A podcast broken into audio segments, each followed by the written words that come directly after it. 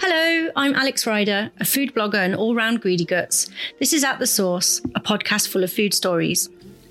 In today's episode, I've got Eloise Frank and Adam Chowdhury, business partners and founders of the Big London Bake. They met at work and went from successful careers in marketing and PR at British Airways and IAG to running this award winning Bake Off inspired event series in London and Birmingham. In December 2019, Eloise was presented with the Artemis Award at the 2019 NatWest Every Woman Awards, which celebrates Britain's most inspiring female entrepreneurs. And in September this year, they won the title of Small Business Entrepreneurs of the Year. So, pretty impressive stuff. This episode is the final one which I recorded before I went on my break, so listen to it in the knowledge that it was recorded back in June and not now. That said, not too much has changed really, with many COVID restrictions in place up and down the country once again. I'm really excited to share this story with you, with its ups and downs, and how now, even with coronavirus thrown into the mix, they're diversifying their business model to keep the baking fun alive for their customers. Welcome, Adam and Eloise. Thank you so much for joining me tonight. It's lovely to be here. Thank you so much for having us. Yeah, thank you. Virtually here, all in three different places, but all virtually together. Managing. So, I don't know who wants to answer this, and you can take it in turns, um, or you can both have a go. But my first question for the listeners is Can you explain in a nutshell what the Big Bakes is? Um, yeah, so I'm, I'm happy to answer this one. So the Big Bakes um, is the first and live um, only baking competition in the UK. So we've got two venues now. We've got one in London and one in Birmingham. Um, so we host um, a couple of different sessions. So we do um, ticketed sessions where you can come in and bake the theme of the month, where you and a baking partner will arrive and have all of your ingredients set up for you, and then you'll be hosted by our dedicated team and professional pastry chef. Um, and then it's three, two, one bake, and then we judge them all at the end so that guests can then take home their creations. So, with that, is it that you and a friend might come along and you're pitching against other people that you don't know? Um, yeah, so it's um, you can book in a minimum of two of you. So you and a friend will come, and then you can bake against other people you don't know, or you could bake a big group of you. So we often have lots of hen parties or birthday parties. Book out the whole ten, and then you're competing against people that you know. I actually really like the idea of you being kind of competing against strangers because it makes it feel a bit more scary, I guess. You'd, you'd be surprised at how competitive people become. We've we have um, it, it, it, for us. It all started because we wanted to have a company away day. Um, we'd done a bake off in the um, office, and we wanted to go out into London and do an event organised by someone else and take the load off of us. And um, and sort of bake against each other. Uh, we thought it would be good fun, um, and we couldn't find anything that was, you know, we, there were lots of really serious events out there. There were lots of cookery schools, and they're super expensive. Um, and really serious. So we were like, oh, this doesn't exist. So we designed something basically for our team to have a night out in. And then we thought if we like it, maybe other people will like it. But you wouldn't believe the level of competition we get. We have people from companies, you know, going around the tent, turning off other people's mixers, adjusting their ovens. Like, I know there are some no. real saboteurs out there. I can't believe that. That's a perfect, perfect answer to the next question, which I didn't need to ask, which was, how did you come up with the idea? I love the fact that you uh, took your team away day so seriously that you ended up coming up with this entire business proposition. It's fantastic we just took it too far. That was that's the problem. It's it's it's a case of you know when you like anyone who's in a team in any office will know that idle chit chat eventually leads to you know silly and crazy ideas. And and it was just me and Eloise saying, oh, that was really fun baking into each other because I don't bake and Eloise is a much more competent baker, um, although I have significantly improved. Um, and uh, and yeah, we just kept going with the idea, and we're like, actually, this could be really fun, and we love events, and we love doing that. So we thought, let's let's see how how far it goes. And then here we are. Yeah i think it um it really shows how um competition can really fuel things. Because i think it originally started that i just wanted to prove that i was a better baker than adam. Which is still which is still the case yeah, and then um, and it all came from there. I think one of the um, pivotal things for us was when we were looking into it as well, and we just realised there was a real gap in the market because um, when we were looking for a sort of baking or cooking themed activity to do with everybody, there were cookery schools available, but they were all quite serious and they were sort of based mm. on sort of three hours long. They were quite a lot of money, and we thought, you know what, we had so much fun just getting really creative in our bakes. Um, we just wanted more of a platform to make sort of baking accessible for everybody. So you know, coming up with that concept of if we develop all these tried and tested recipes that we know work really well, if we do all the boring parts or weighing up the ingredients, because that's a hard part where you have to source the recipe, source all the ingredients, and then we do all the washing up, and then guests just get to come and kind of do all the fun part and just say, get really creative. yeah, I think the idea that you you do all the washing up, you know, you, you can come in, you can make a mess, make all this delicious cake and then just walk away with the cake and not have to deal with the aftermath. It's a really, really good idea. So, what was the time frames from the point that you realized that this team away day was actually a really good business idea to the point that you were ready to quit your day jobs um, and take it full time? I mean, one one part was very quick, and one part took um, a hell of a long time. So we in terms of actually taking it from concept and you know us having this dream and silly idea, it, it I think we discussed it in the October of was it 2016, and and by um, May and by May 2017, we'd we'd um, we built everything and we were we we'd um, we launched in June. So six months between like the idea being just a pure concept to having a marquee with a you know full kitchen set up and bakers hired and and booking customers coming in through the door. That was really quick but i think deciding to leave our jobs took um, a lot lot longer. So when you had that first event were you still both working full time or or did you take the leap ahead of that Yep. So we we kept our full time jobs for um, pretty much the first two years of launching the business. So um, I mean, at first this was something that we thought would be sort of maybe a summer pop up that we thought would be a fun idea that we wanted to just test our idea and kind of launch it off the ground initially. Um, mm. And it was the May yeah, May 2017 that we had our our first events that we that we ran with some friends because we wanted to try out the concept first. But then we had such an over sort of overwhelming response to it, and that we ended up sort of selling out weekend events sort of months in advance. And, and then we wanted to take it to the next level and, and look at opening sort of all year round and, and sort of looked into things, ways we could heat our marquee and change our theme for, for Halloween and for Christmas. Um, and then it was very much just kind of coming up with, with different ideas in order to keep running. Um, and then we decided to kind of take the plunge um, a little bit later on when we thought we wanted to grow the business and it really had something in terms of expansion. Because originally it, started as a side hustle. The whole um, the whole idea was that we just wanted something to do in our spare time that was, you know, fun and enjoyable and proved um, to us. We wanted to prove that we were, you know, really good at marketing and PR. That it's quite easy to spend a big company like British Airways or IAG's money and and create a bit of a buzz, but can you do it with almost no money? And can you still create something successful?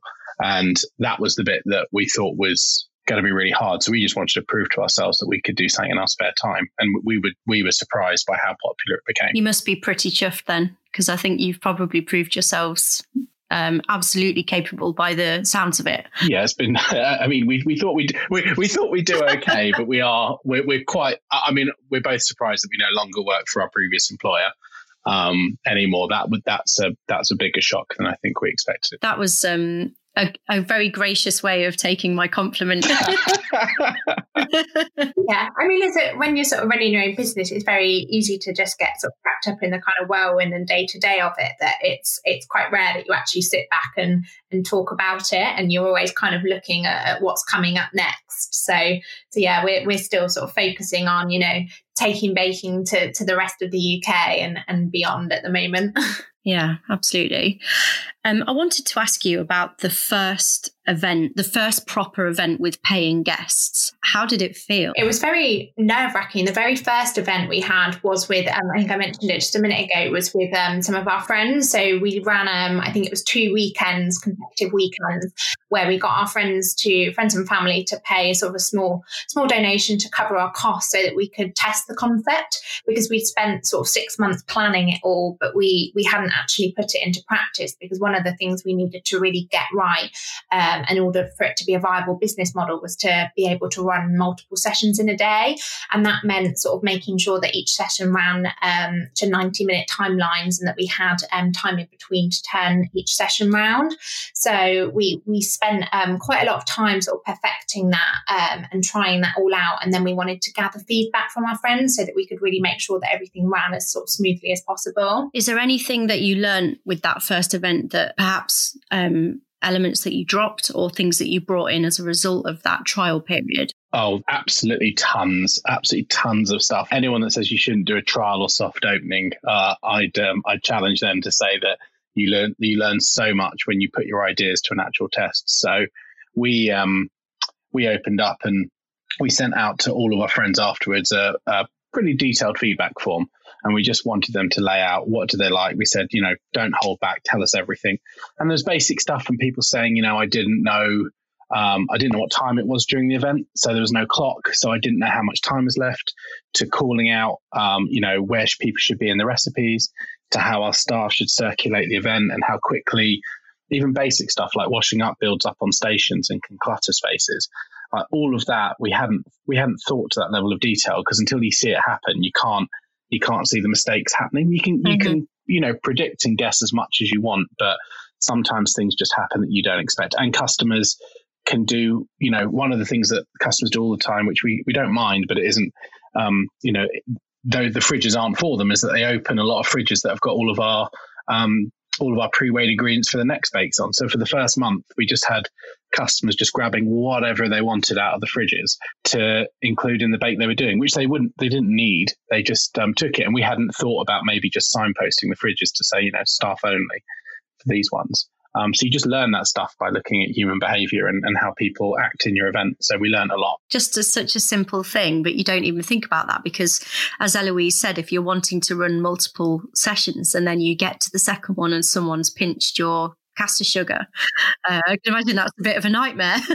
exactly. Yeah. So one of the things with when you're running events, it really is those kind of finer details and thinking all of those through from sort of everything from logistically to customer touch points and you know what what's the first um, thing they see when they arrive and how they're going to leave the tent and all of these things we very much refined um, over sort of the past three years. I mean, we still make changes now, and especially when we came to sort of launching our second venue, we wanted to make sure that we'd really refined and got all of those processes as slick as possible so that we could then put them in place in sort of different venues. Originally, it was the two of you, um, and you got to the point where you were quitting your day jobs, which is fantastic.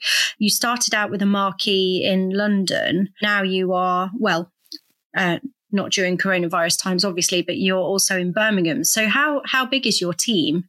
How do you split your time? So we've grown quite we've grown quite substantially. So the fir- when we first opened, there was um, there was four to five of us um, in sort of fixed head count. I think we're up to 23 staff members working for us now um, across the two sites. So that scaled up quite quickly, but that has we've tried to get ahead of the pressure. So every time that we see that, for example, we host uh, so many companies that do their away days with us, and when we first started in the first two three months, we we had like four or five um, corporate customers come and join us. But now we have, um, you know, upwards of 10 a month. Um, so we've, wow. you know, had to create a role to look after those customers and make sure their days are super special and, and that they fit, you know, the unique requirements that corporates often have. Um, so jobs have kind of appeared as they've gone. And we've also started to plan a bit more on how we want our business to look as we grow so we don't find we've got any choke points and we can continue to grow at a you know a healthy pace yeah, yeah. Um, I think I know the answer to this question already. Um, do you think that your experience in PR and marketing has helped with the success in a relatively short time of of the big bakes? Yeah, I mean, most definitely. I think for both of us, Adam and I both came from that background, and that's what we worked together in in our previous roles. So for us, what was crucial was kind of getting our business off the ground in terms of launching it, getting the name out there. Um, so a big part of our preparation before we'd even launched um, the business in May 2017 was thinking of every single kind of media outlet that we'd want to be in, finding out all of those details, writing our own press release, and getting um, high quality kind of video videography done, and getting all of the assets we wanted to promote our business. And then we've we've not forgot that as well in terms of the sort of three years we've now been running is that it's just really important that we that we keep that momentum up and, and we keep kind of pushing our business. And we've done a lot of that through social um, which is something that we've been able to focus on during this time as well um, while sessions aren't sort of running yeah. as normal. And what about the baking side of things? So do you have someone that can help you pull together the recipes that you use? Yeah so we, we've got five patisserie um, chefs who uh, work for us. So they host the events. Um, they come up with the bakes with us. Um, so we we design bakes that will be appealing for people to want to come and do. So we try and avoid the most basic bakes. We don't really do Victoria sponges, for example, in the tent. We do things that are a little more a little more complex, still hugely accessible, but things that um, people get excited about and think, "Oh, I'd never do that at home. I'd, I'd love to go out and do that with my friends. That looks like fun." And we always try and make sure the bakes contain um, as much creativity and freedom as possible um, as well. And our and our patisserie chefs help us do that. Um, and to, to you know your question beforehand in terms of the marketing side, the big thing that me and Eloise love doing beforehand is we love doing events. Mm. Um, so we've hosted and organised events all around the world, and anyone who's in events they think about things from a sort of how will event will flow, where are your pinch points, um, how do you attract people, how do you make sure enough people want to come to your event. And once you get that practiced in and you can merge it with the talents of our patisserie chefs, we had a you know a really good combination of experts in the field of baking as well as from our side we just know how to put on a really good show. And you know people everyone that leaves through the door just has a massive smile on their faces had the most fun. Um, and the fact that you can create that um, for people is really satisfying and enjoyable. I just love the sound of it. I mean, we all know how popular the Great British Bake Off is. I think they've got uh, versions of it all over the the world now. You know, we've all sat at home and watched the tent and thought, mm, I reckon I could do that. You know, everyone's a sofa judge. Oh, there's there's so many. Yeah, there's so many TV shows now. You go onto Netflix and there's there's cupcake wars, there's baking shows, there's flower shows. Like people love the elements of these things that they think, you know, could I do that? And it's lovely because people come into our tent. Most of our customers are novice bakers or have never baked before. And when they come out with something that looks not only, you know, hugely edible, but as actually looks really good, um, yeah. it's really satisfying. People put a lot of value into learning a little bit, but in a fun, you know, uh, really high energy um, venue like ours. Just having the opportunity, I think, to flex your muscles. And actually, I just I wanted to quickly go back to something that you mentioned at the start, uh, which is the competitive nature of the people that attend the events. And you said that you get a lot of corporate bookings, but also a lot of hen dos and individuals. Have you ever had any time when it's got a bit nasty because people are too competitive? I wouldn't. I, th- I think nasty is probably um, probably not that case. I think people have got competitive and they've done it in a fun spirit, but most people who attend the event um, are really well natured and, and just want to have fun. So I don't think we've had anyone spoil anything for anyone else, but certainly teams get competitive, but only I think quite respectfully amongst themselves because our event doesn't involve, you know, too much alcohol or, or anything else fueling any behavior. People you know, cakes is pretty innocent. It's difficult to get too angry over cake. That's quite um, a good um, point, actually. yeah. So we, we and, and and if anything goes wrong, we're always happy. We just restart the bake for people, and they can they can start again. They always leave with something edible and you know have a good time. I think um, one of the really nice things about our event, and especially being kind of natured around baking and competition, is that um, it really is um, our sort of passion to make baking accessible for everybody. Um, and it's such a sort of diverse customer range in terms of who we get in our in our event, uh, being baking and and being that we also make sure that all of our recipes are suitable for different requirements. So we we spend a lot of time developing our recipes each month, and we always do sort of a vegan alternative of our, our recipe or a gluten free alternative. Um, so it means that we offer something for everybody. So, for example, we get hen parties that have, you know, all different generations in from sort of the the the mothers there and the grandmothers, and then you might have um, some people that are pregnant, and, and we suit our event kind of suits all of them. Um, and then for those corporates, you know, because we cater for everybody and we don't exclude anyone, it's a really kind of nice event that's able to be quite inclusive for, for all different types of people. So essentially, you could have a group of people baking the same cake, but each of them might have a recipe tweaked for it to be gluten free or vegan or whatever it is that that particular person requires. Is that right? Yeah, absolutely. So, yeah, all of our recipes can be um, catered for different dietary requirements. So, we quite often um, have people in advance get in contact with us and, and want a vegan version or a dairy free. Um, so, each station will be set up accordingly, um, providing we kind of know um, know what their requirements are. I really like the sound of that. That everybody is essentially baking a certain thing, but it's it's um God, I can't get my words out today.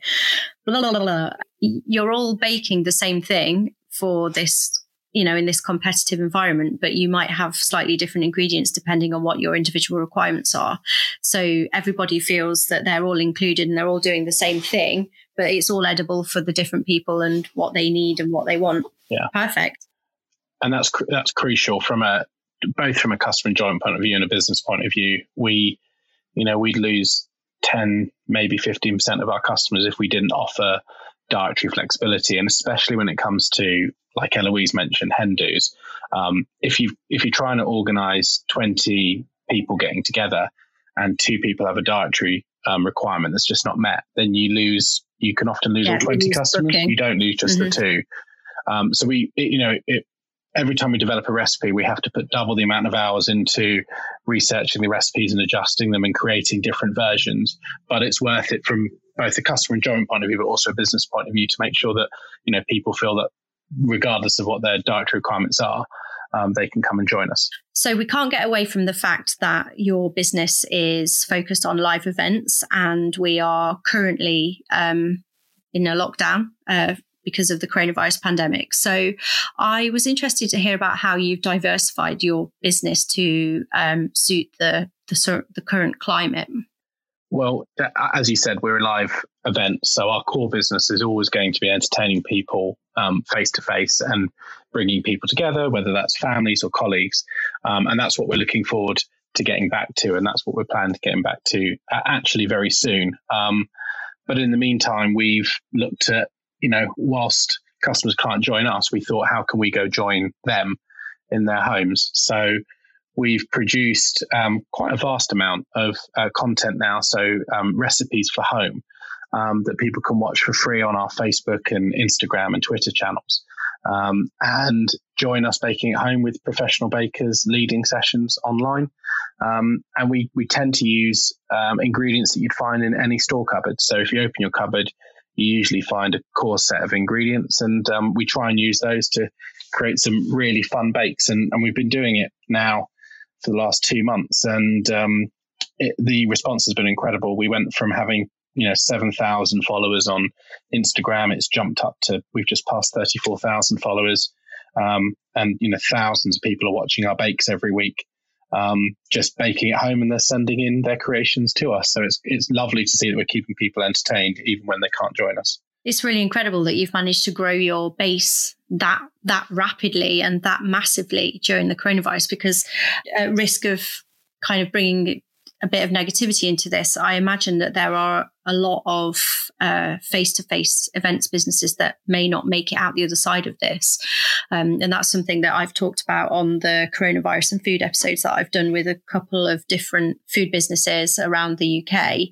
But it sounds like you've been able to think on your feet and and presumably if anything you've grown your customer base so it's probably helped you massively when you come out the other side um, yeah, I mean, what was really important for us at the moment was just kind of keeping connected with our customers and our team and, and sort of having a, a, real love of baking during this time. We've all got a bit more time back on our hands, but we're all sort of busy testing and developing our baking skills at home for fun. So we just thought what a nice way it would be to actually share with this with our customers. So we can't welcome them to our tent as we'd like to.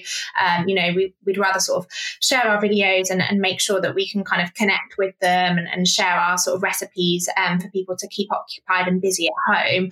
Um, and then kind of give them something to look forward to when we can get back in, into the tent. And sort of a real focus was just kind of being here sort of when all of this is over. So we've just made sort of some sensible sensible decisions in order to kind of get everybody excited to get back to baking as soon as possible. Um, I mean, we're sort of hoping that this is going to be. Um, We'll, we'll be getting back into the tent sort of as soon as possible. Um, we know that we're sort of a socially safe um, event for, for when that happens because everybody does bake at their own individual station. So we are a naturally socially distant event. Right. How are you finding it being uh, the kind of the the face of the baking? Adam, I watched your baked donuts recipe.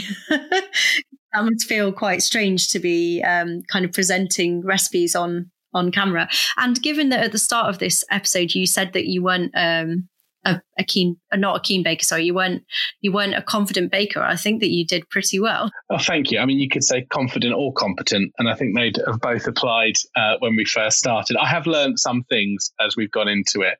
Um, so hopefully we've got a little bit better as we've gone. And um, yeah, all the videos we've put out there, it's actually been really good fun. We, we, you know, everyone's bored at home and we're not really doing anything. So when we reach out to our bakers and our team members and say, you know, what are you guys baking?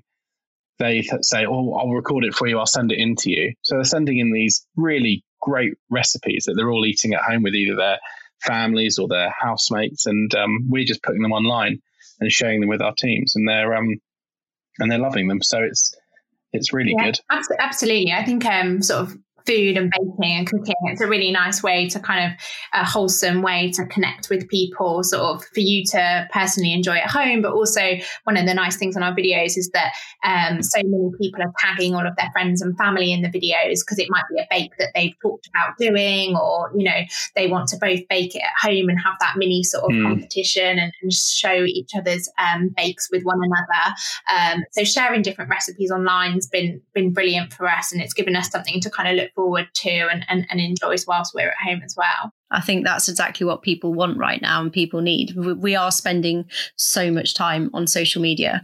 Um, I mean, I'm I'm lucky that I'm still working full time from home, and yet I also still have more time than I would usually have. You know, I'm recording this podcast on my sofa rather than traveling around at the weekends and in the evenings, um, and it it's true. Everybody is baking more.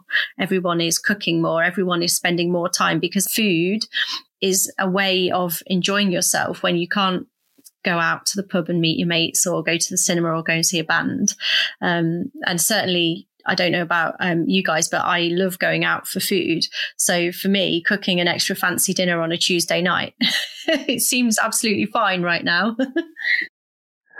uh, exactly what exactly what Eloise said. It's um, it, being able to do something at home that's a bit more um, le- actually less focused on the phone because one of the things that's great about our events is that people turn up and apart from taking photos of each other, the phones go down and for 90 minutes families spend loads of time with each other and they find it hilarious. They're in stitches and they're not on social media. They're not on their phones and that's the same for this is that you know families and, and people at home are looking for excuses to do something quite wholesome and baking has that.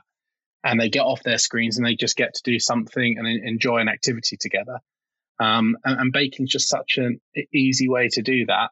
Um, at a really, you know, at a really reasonable cost for most families. That's quite a valid point, actually, isn't it? Because for quite simple bakes, anyway, you don't actually need too many complex ingredients or unusual ingredients to be able to to put together quite a tasty cake or cookies or whatever it is. Yeah, exactly. So we've we've given people these basic recipes that they can do at home, and then when they come to our tents, we've got top of the range everything. Mm. The ovens are state of the art, the mixers state of the art, the equipment's brilliant. So when they come and they can do the more complex bakes with us, then we're ready to do that. But in the meantime, it would be nice to keep people entertained. Yeah, absolutely.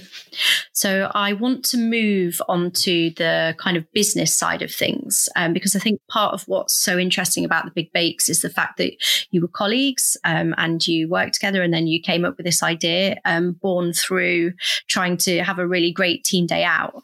So I don't know if you both want to answer this or if you want to, one of you can, but I wonder what your advice would be for friends or colleagues wanting to go into business together, whether that's a food business or, or anything else. Mm-hmm.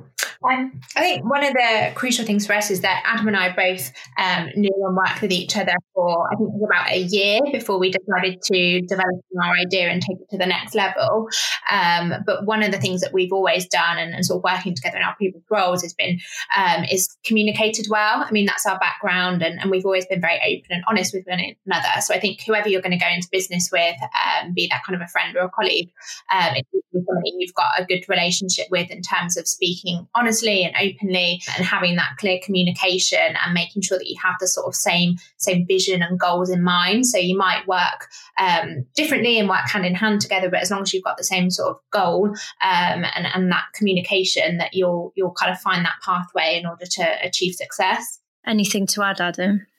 I mean, just find someone who doesn't piss you off all the time. Uh, it's it, it, it's sometimes I think is that simple. Like like Eloise said, we worked together for a year, and we delivered some really big projects. We were traveling the world doing filming projects and events, and um, you know, after three weeks of doing something, we still were able to see each other in the office and think, actually, we're happy to move on to the next project. It's not like that's the last time you ever want to see that person, and um, that's that's a really important thing because that person is there to support you. Um, a lot of people can go and become an entrepreneur just on their own, and like, I really admire them, but I have no idea how they do it.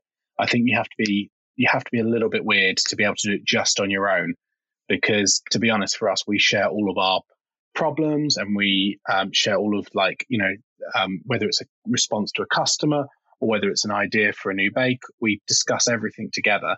And having an echo chamber to discuss with someone is is incredibly valuable um, and someone you trust as well.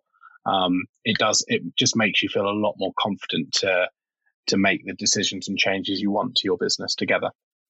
It's probably quite nice having that kind of sensible um, sensible head. You know, if you're really fired up and excited about something, if you're uh, going it alone, you might just kind of launch headfirst into that thing. And then suddenly your customers or whoever it is that comes across it first is is like whoa that's terrible. But at least if you've got each other you one of you can be really excited about something the other one might just turn around and say don't be an idiot. That's not going to work. Brussels sprouts uh, cupcake frosting is never going to go down well. I mean that's usually eloise telling me to calm down on something most of the time.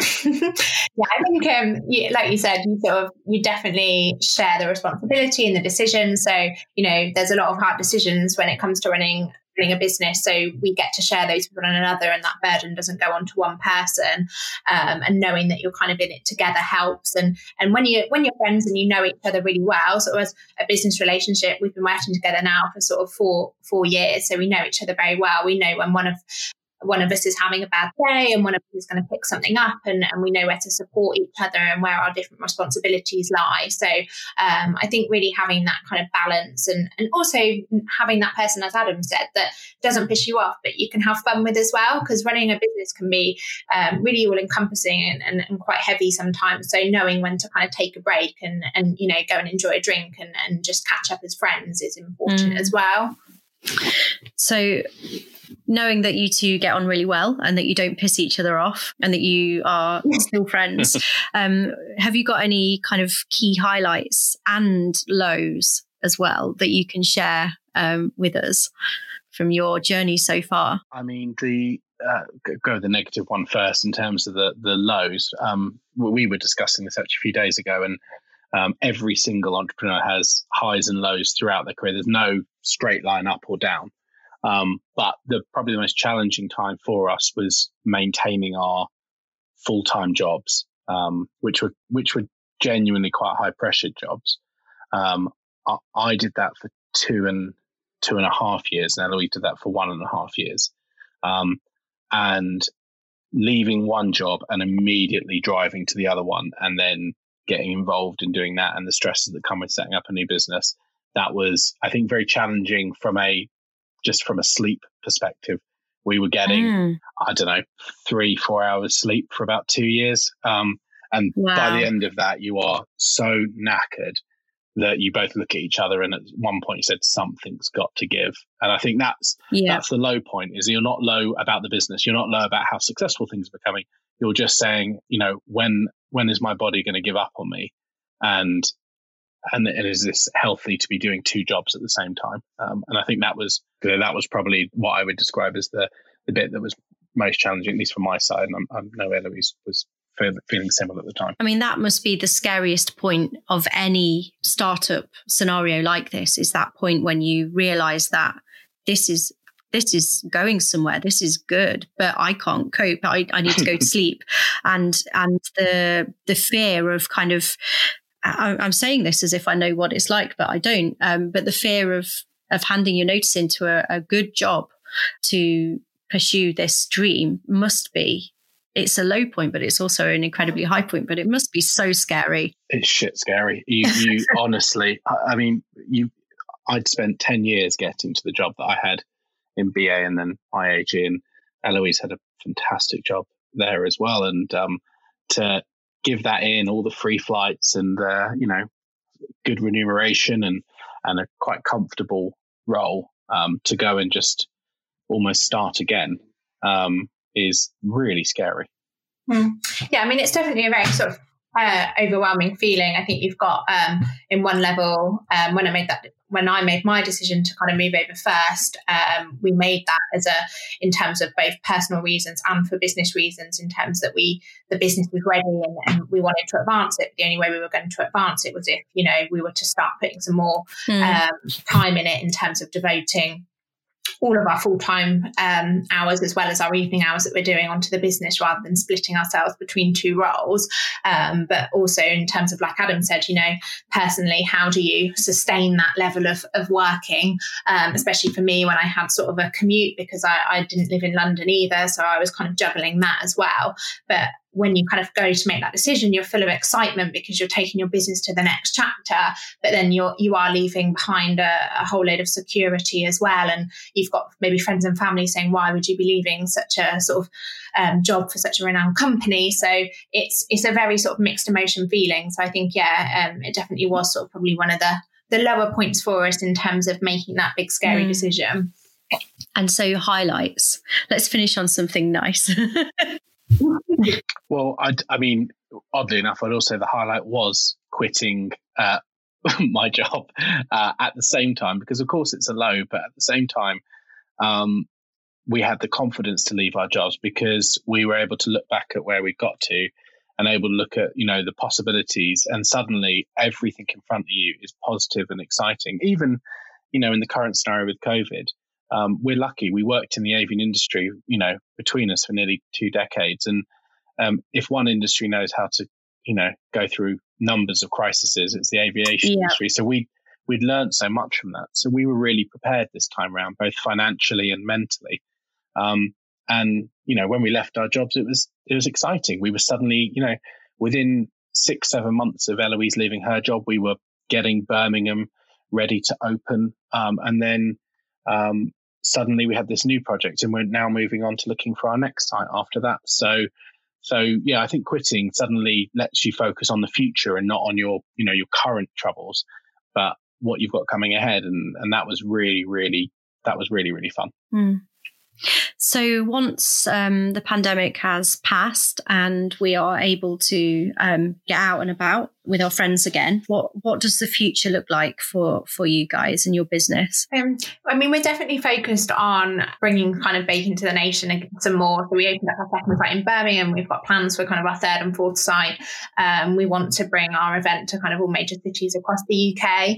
Um, so that's very much a focus to us. Um, there'll definitely be a short time focus in kind of relaunching the sites again to get everybody kind of back to baking as soon as possible. Um, but we're very kind of eager to get back in our tents. As we said, they are sort of socially distant anyway. So we're really excited to kind of bring people back to, to baking Yeah. as soon as possible. Well, come to Bristol because I would absolutely love. I'd love it. I can imagine how competitive my friends will get, but we will. We will play fair. We'll play nice. I promise.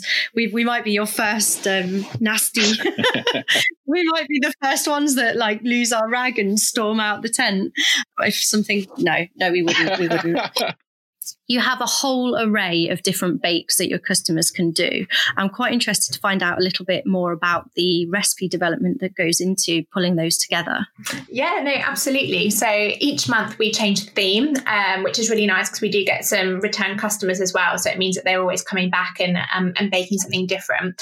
So it's really important that our, our recipes are always something that works really well in the concept of our, our event. So bearing in mind we have two people baking at a station, we want it to be something that both of them can get involved in. Um, and we want them to be doing something throughout that whole 90 minute period that they're baking with us. So, for example, while your sponge is in the oven, you're then moving on to make some decorations or make your icing um, so that you are kind of really involved for those 90 minutes that, that you're with us. So, we spend, um, we've got some really talented um, professional pastry chefs that work for us. Um, so, we all work together um, each month and spend a good few hours testing and developing those recipes to get them just right. and we like people to get really creative. So we have a creation corner that's full of different flavorings and colorings and decorations. So although everyone's um, baking the same theme, um, be that sort of um, baked donuts, for example, or um, a stripe cake or, or um, a Swedish princess cake, which is um, our latest theme. We like people to get really, really creative and, you know, customize them and put their own spin on them um, in terms of decoration and flavorings. I can imagine it must be a really difficult day when you have to go in and do all that recipe testing. what a nightmare. well, if you if you need any help, uh, what's a what's a Swedish princess cake out of interest? So a Swedish princess cake, um, it's a dome-shaped cake, um, and you start off by making a sponge, and then you make um, a custard and jam, and then you make a cream um, filling that goes on top and makes it into that dome shape, and then you cover that um, with royal icing, um, and it's really, really kind of beautiful and in that kind of dome shape. But if you go onto our Instagram, you'll see lots of lovely pictures of it. Oh, that sounds amazing. Yeah, and I um I will make sure that your Instagram account is linked on the show notes along with your website and all the different details so everybody can go and have a look and get baking at home and then obviously come and join you once everything is back up and running. Thank you and um, i can release you back to your evenings. Oh you well thank, thank you very much for having me